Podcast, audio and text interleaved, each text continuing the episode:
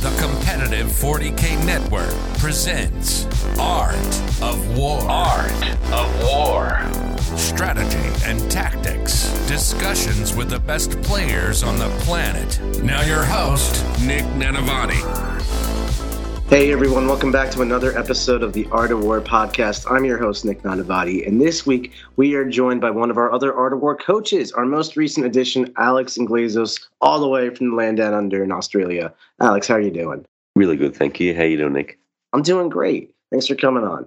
No problem. So, for those of you who don't know, Alex is a menace on the table. He's actually a um, member of the WTC team, Team Australia, who won last year. So, yeah, they know what they're doing. And on top of that, Alex is a bit known for taking the oddball approach to 40K, not the tried and true beaten down path. He likes to find really obscure lists and unexplored ideas and has an outside the box approach to Warhammer, which I think is really fascinating. So he plays a very eclectic group of factions, some of which are often not the most powerful, but he puts in the work with them. So we're going to figure out exactly how a man of such different talents makes it all happen. Alex, are you excited for this? Yeah, really excited. Yeah, I think it's uh, pretty pretty easy to say that most people kind of coin the term like the Australian meta is like different to to every other meta, uh, just from uh, out of the box thinking. But we definitely try to make some uh, weird lists. Yeah, absolutely. So, uh, I mean, maybe it is weird to us Americans over here, or maybe there's a method to the madness. I'm sure there is. So let's unpack a little bit about what that is and how it works. So this is going to yeah. be part one of the podcast. In this episode, Alex and I are going to break down his playstyle, his philosophy, his pol- approach to list building, and just generally who Alex is. Then we're going to sum it all up with the list he's been personally working on since 10th edition has started, and he's super excited to share with us. Then in part two, we're going to take that exact list and explain in detail with Alex how he pilots it tactically, strategically, what tactical cards he goes for, how does he play the objectives, does he just table his opponent, what is the approach here. So, you know, the faction that he's going to be talking about today, it's going to be Tyranids. So, this is super exciting. I love the Tyranids. I love Janky Plays. This is a podcast you do not want to miss out. You can sign up right now on AOW40k.com. That is our Patreon. It'll really help support us and our podcast. This is episode 197. Everyone likes that. That's awesome. We can't keep doing it without you. So, thank you so much for your support. All right, Alex, enough spieling and dealing out of the way. Why don't you tell me about yourself? How did you get into Warhammer?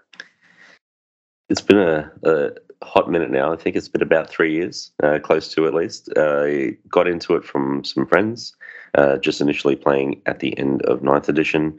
Uh, basically, all I got to play against was, you know, Imperial Guard, uh, Mortar Spam, or Iron Hands lists.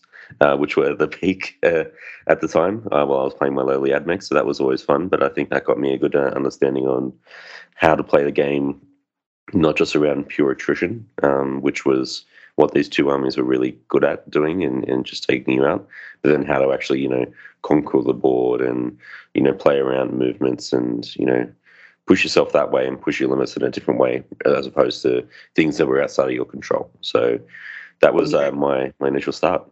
Let me just ask a question in there. When you're new to the game and you're just starting out, so much of the game is learning it mechanically like how do my stats interact with yours? How do my rules interact?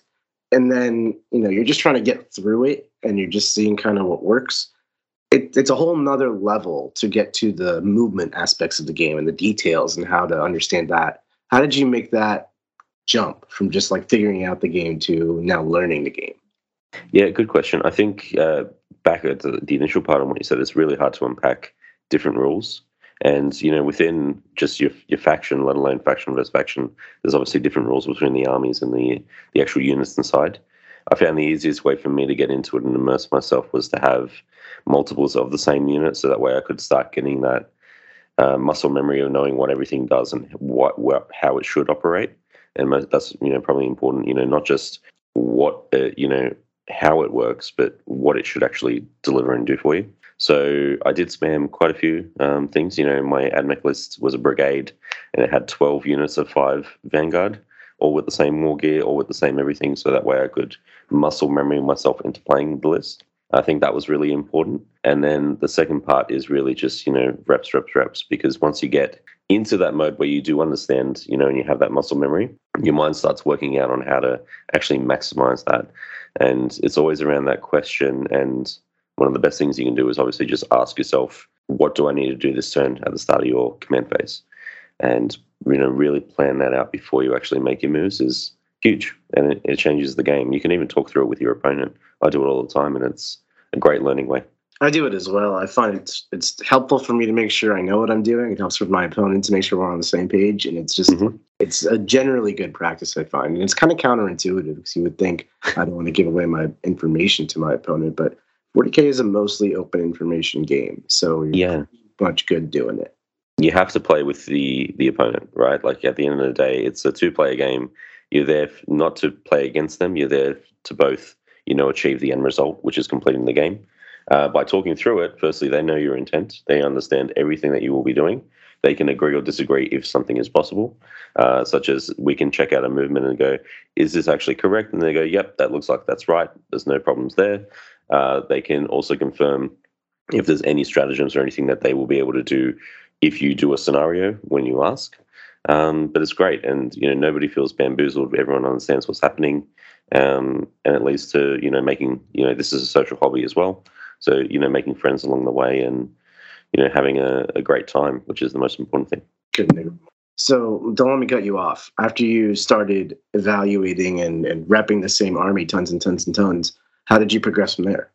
I went to my first event, and that uh, went well for me. Actually, I ended up going undefeated. So I I went to an RTT, uh, a bit of a smaller one. I think it was about 20, 24 people. I met quite a few uh, strong players at the time and, and some good friends now. So, as an example, I met, and I'm sure a few people on the podcast might know Chris Wright. I was lucky enough to uh, dodge him. He came first, I came second. Uh, so that worked out really well for me. But, you know, uh, I got to see, you know, a slew of different factions that I've never experienced. You know, I think I played, I played into Drukhari that day. Um, they just had their codex released, I believe, as well.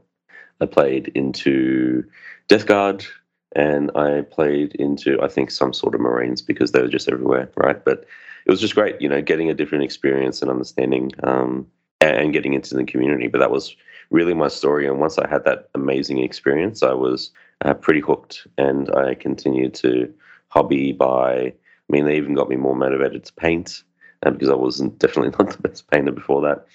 Uh, but yeah, and then you know, moving forward, I, I guess I, I just continued to do that. I've continued to have a, a decent standing in the community, so I've made a lot of friends here, and that's made me want to go to more events.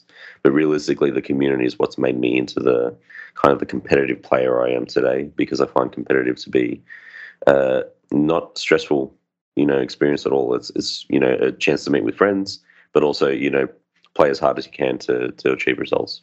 Yeah, honestly, I'm in the same boat. Like the community drives me to be better because I got to hang with you guys who keep going to tournaments and doing it. It just drives itself. That's it. And it's not even just competitive, you know, for those people who are slightly less competitive or if you're hobby minded or whatever. You see, you meet the same people, you see the same things.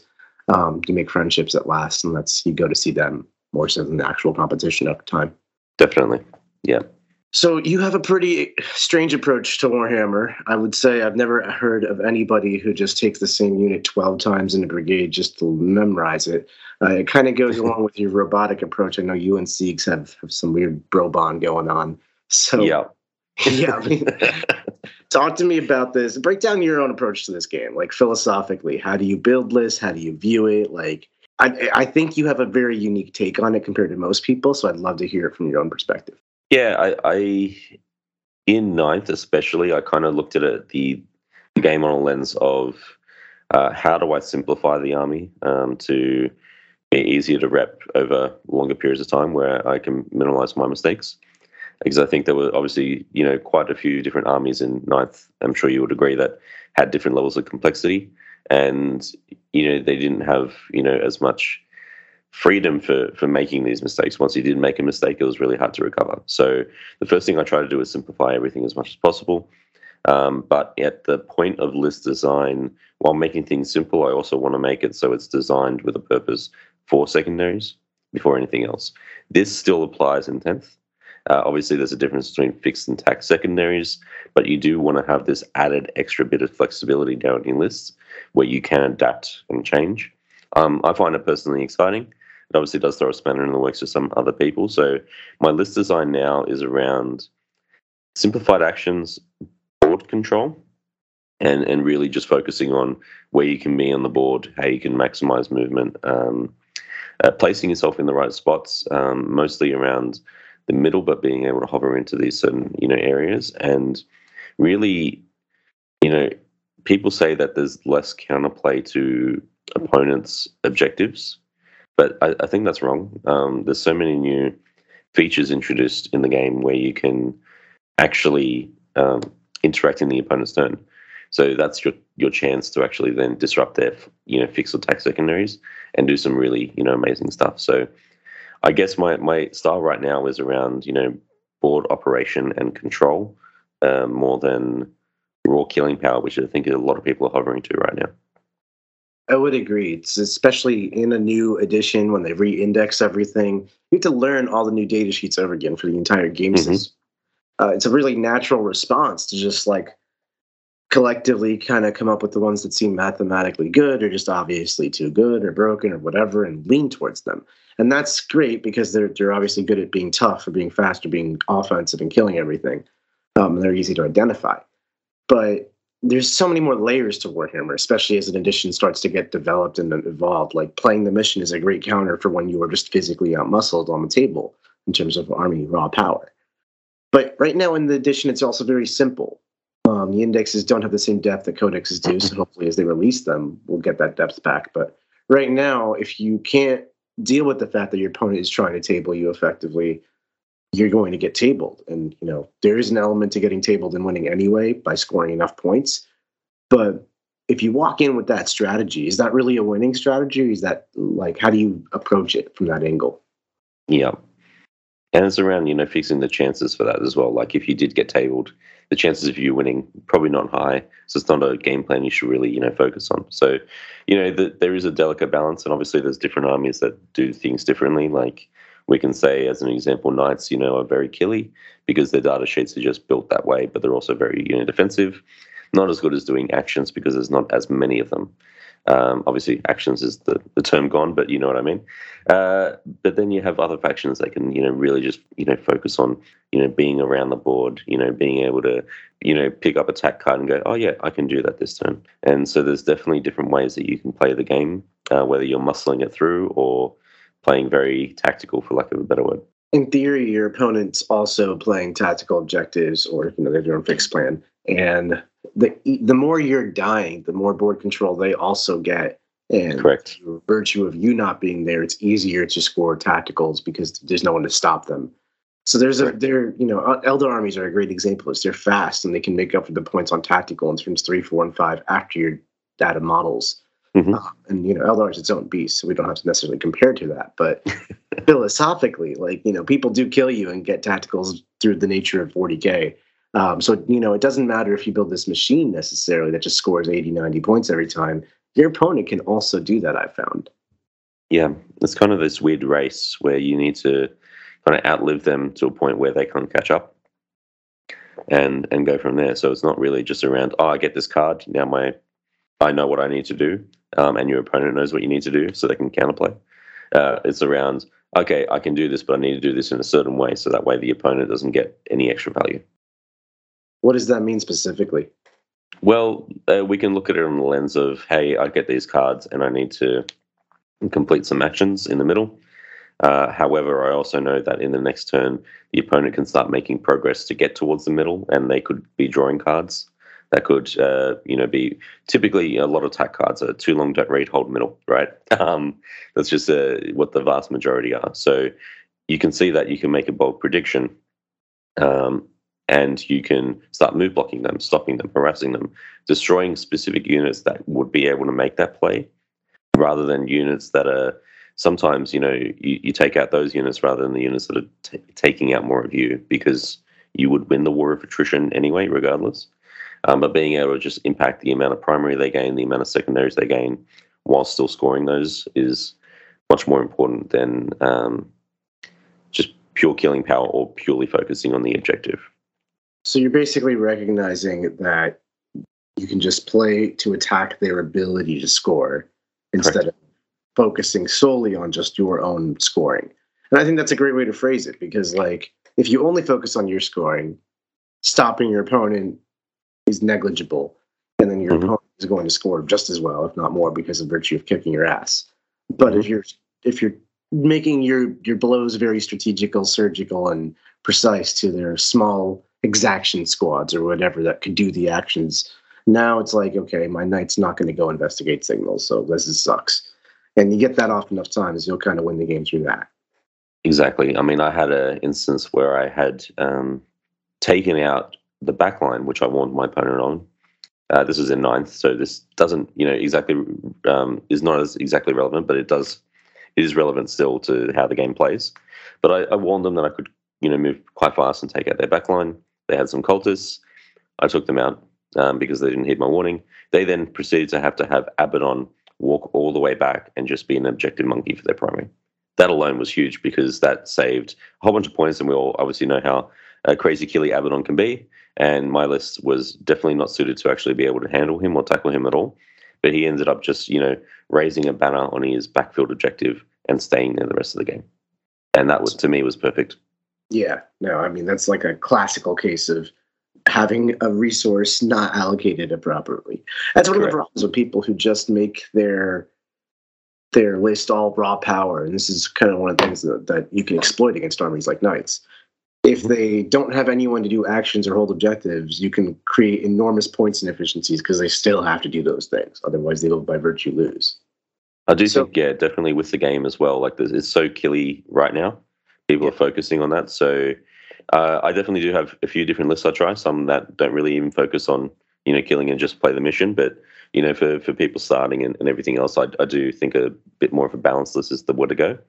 Um, and, and having some of that really uh, oppressive force is, is a good way to just kind of get into it and, and have a bit of fun, right? Because you want to you want to see things blow up. So it makes perfect sense to me your approach to the game. If everyone's zigging, you go zagging.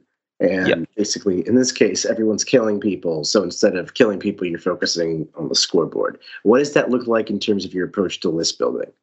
So there needs to be, you know, if we talk, I, I basically always go tack. I never go fixed, mainly because the factions that I have fixed for, aside from one of them, I would say the rest of them are pretty poor for running fixed. Um, you have some factions like Aeldari who can run fixed pretty well because they're fast, but they're also cheap. Fast and cheap are the best, you know, combination to to really run these. Um, but for me, it's my approach is really around something that can, you know, play towards the middle of the field, impact the opponent's moving. So whether that's move blocking, uh, movement penalties, um, uh, you know, even just like you know popping in the backline so they have to deal with something else, you know, whatever that may be. Um, you know, doing things like that so that way I can hold middle longer. That's my main, you know, kind of strategy right now, I guess it's you know trying to outlast that. If I can get that three out of the five turns, and then as they start pushing further up, I can then start scoring their backfield or getting you know creative kills or doing anything like that. That's that's ideally what I want to do. It's really around, I guess, proficient planning. Even though I don't play GT, uh, I was about to say that sounds like a strat. Yeah. Nice. Okay, so you you're just trying to pick and choose your battles in essence. Yeah, hundred percent. You know, it's you. You can see scenarios where you have you know armies that don't have a huge amount of OC, you know, and all their OC is loaded into backfield um, shooting, you know, uh, vehicle platforms. Those there pose obviously less of a threat. You just want to stage yourself in a, in a spot where you can actually be hidden, uh, try and hold an objective, and stay in middle and just you know play the game that way. If there's other armies that are say like Necron warrior blobs and things like that, what you want to do is just really harass them so that it takes them longer to get to the middle and uh, start dealing with them through weight of force in one turn uh, with as much units as you can, just so you can actually wipe them out. Uh, always, it just depends on each opponent, right? The the one thing that I will give props to Games Workshop is that every army does have some distinct styles in there for builds. So you know they all play vastly different. You don't really have just one cookie cutter list that will just work against everything. Even these Aeldari lists, you know, as an example, they aren't performing as well against knights as what they'd like, right? So uh, there's, yeah, you need to you need to have a bit of flexibility with your game plan and and a good understanding of what the opponent does. Luckily, indexes are the easiest way to understand what your opponent does. Yeah, they they have made that very important to know what your opponent does, but also very accessible, which is Correct. is not the worst thing. Um, in terms of your overall approach to the game, this is kind of backwards compared to most people. I don't mean in terms of damage. You started off first thing and you said I focus on secondaries and making sure my army can just do this and accomplish these, and I have my action getters. And that's an interesting place to start, considering that secondaries are 40% of your overall score, whereas primary is 50. And you know, you can make an army that is really good at secondaries, but gets dominated in certain missions on primary, and you're just not going to keep up. So, how do you simultaneously attack someone's scoreboard, um, focus on your secondaries, and then like put primary as your, you know, an afterthought? Yeah, it's a good question. I think I look at it more on a mathematical standpoint. It's it's interesting, right? Because I, I kind of look at primary like its own secondary. And typically most of the missions are just hold your own objective and you get five points. There are some exceptions to that. But doing that alone, if you just can guarantee that you can hold your own, that's 25 out of the 50. Then if you can then just hold one more objective, and then even if you gave the opponent the rest of the objectives, you would still be in a great spot. Uh, sorry, it's 20 out of 50 because you don't get turn one. You would still get 40 out of 50. That's a 10 point difference. Now, if you then disrupt the opponent's entire secondary plans by having creative CP usage or abilities that work in their turn or you know through board presence whatever it may be you are going to be able to end up you know having that curve work a lot more in your favor anyway so you can end up having you know i guess a joint primary score if things go wrong you know a pretty safe you know assumption that you'll probably get around the 40 points You're basically saying that the primary, you don't have to work hard to get a decent score in primary. Like 40 is a pretty you don't. score. it's So- yeah i mean i think even if you got 30 35 you know you can you can still play the game and win the game that way right it's just around you know if you can kind of equalize that score you know in a turn and having a little few extra pieces does help obviously with that um, that's great but the easiest way to disrupt your opponent is uh, two ways right either brute force and take them and, and wipe them off and then dominate primary of which you would have only increased your score by an extra 10 points projected, right? Because you can only score a max of 50. Or you can dominate them through the way of having an extra 40 points on secondaries availability and then them getting, let's say, 10. Yeah, makes perfect sense. I mean, I play a very cagey style myself where I barely hold on to primary. It's like, where, how am I? I controlled like 10% of the table for like the first half of the game a lot of the time. Just win the back half somehow. it's wild. Yeah, so I totally agree. You do not have to just take over the center to control the game. It is certainly a viable strategy, though. I mean, Jack Yeah. does it like every game he plays.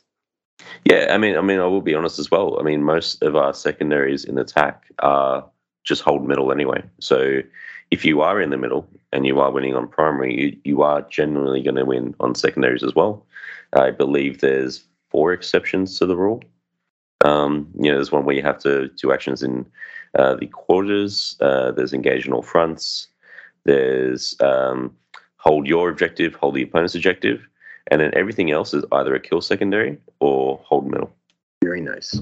or behind. Which yeah, it's, it's pretty much be in your opponent's side of the board, take an objective, kill something on an objective, or, or like, yeah, yeah. yeah. You you can kind of predict um, really well like what what your game plan should be before your turn. But then once you do get those cards, you know, it's just go time. I've gotten to the point where I will like not put my models on objectives just so my opponent can't kill me off of them or storm them off. You know?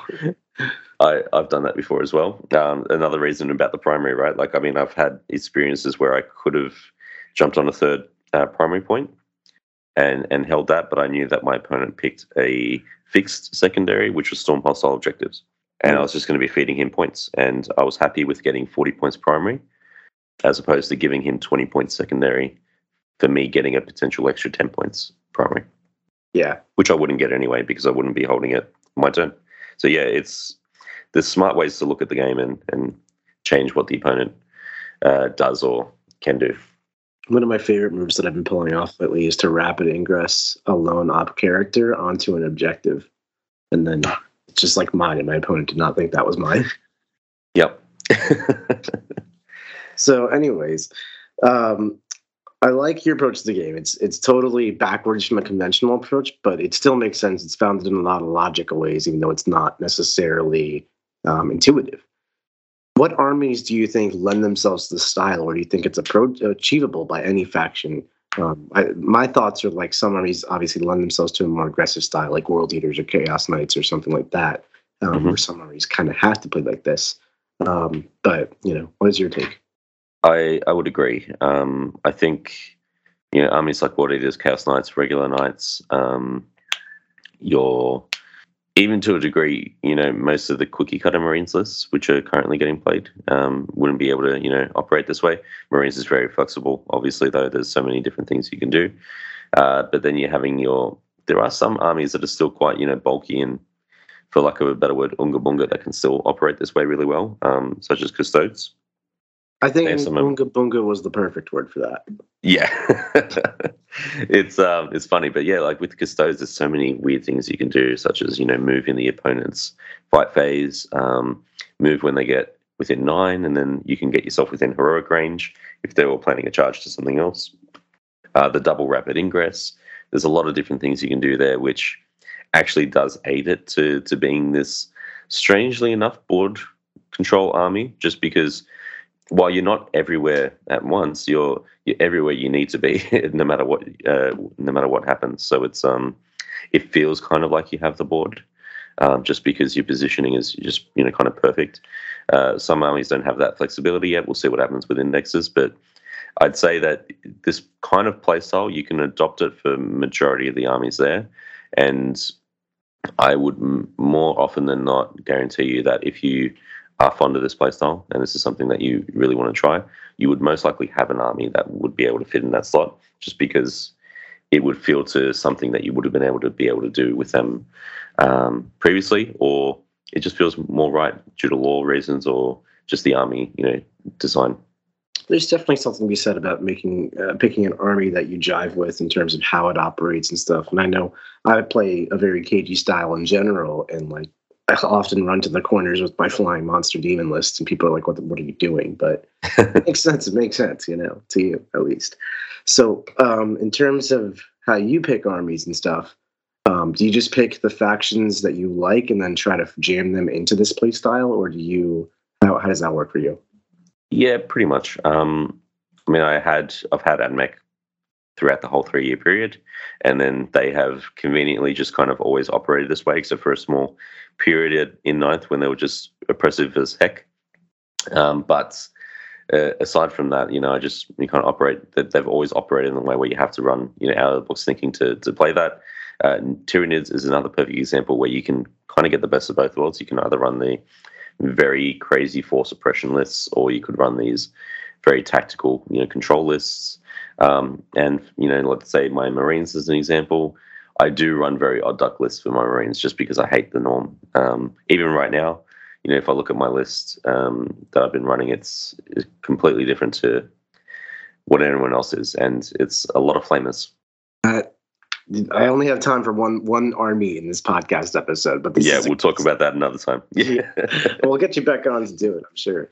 Today we're going to talk about Tyranids, though. Alex is a great segue. Why don't you tell me top to bottom what your Tyranid list is, and then in part two for our patrons, we're going to break down exactly how it operates. Right, so I've been playing Tyranids a lot, and disclaimer, I do have probably about six or seven different lists. The one that I've decided to go through today is a bit more of a simple design. It helps with uh, understanding fundamentals for the game, uh, the fundamentals for the army and how it actually needs to play, but it also does have a really good mix of being able to play the objective, uh, destroy the opponent, and also play the secondaries. So I'll run into it now, um, but we're playing obviously the invasion fleet as the only option we have, and we have a hive tyrant. Uh, the hive tyrant has the adaptive biology that allows him to have a feel no pain, which makes him a lot more uh, durable. The neurotyrant is in the list as well. That is there mainly because, uh, well, uh, I, I'm not explaining the the rules yet. Correct? We'll we'll go into that a bit later. You can you can do a brief summary of it all, but don't get too deep. No problem. So basically, the list is called Oops All Assault because the Hive Tyrant makes everything assault around him. And so, what you're going to notice with all these weapons is that there's insane mobility and, and range that they can actually get. So, the Neurotyrant automatically, his 2d6 Psycho Flamer becomes Assault as well. Uh, that 2 damage Flamer ends up being really good. Uh, they're also really good for Shadow and the Warp. You have some Barb Gaunts, which can now advance and fire, which can make them very uh, good at getting angles to then stop movements.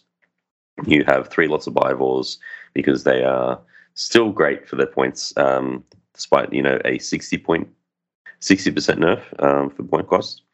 You have actually six uh, shock cannon hive guard because when you're running around with um, yeah, damage three auto winning on twos uh, against vehicles, uh, assault weapons, it works out really well.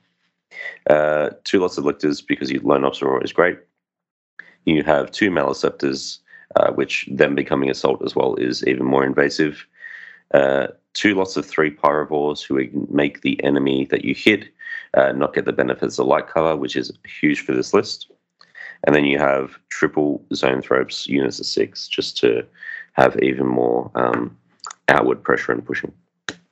That is a beefcake of an army. That is so many wounds and so much jank packed into one package. I know it may not look that assuming, but that army is terrifying on table. It, it's all high toughness as well, um, high amount of wounds. So you do need a lot of multi damage here. And when you see it, it doesn't seem fast, but it ends up being quite fast.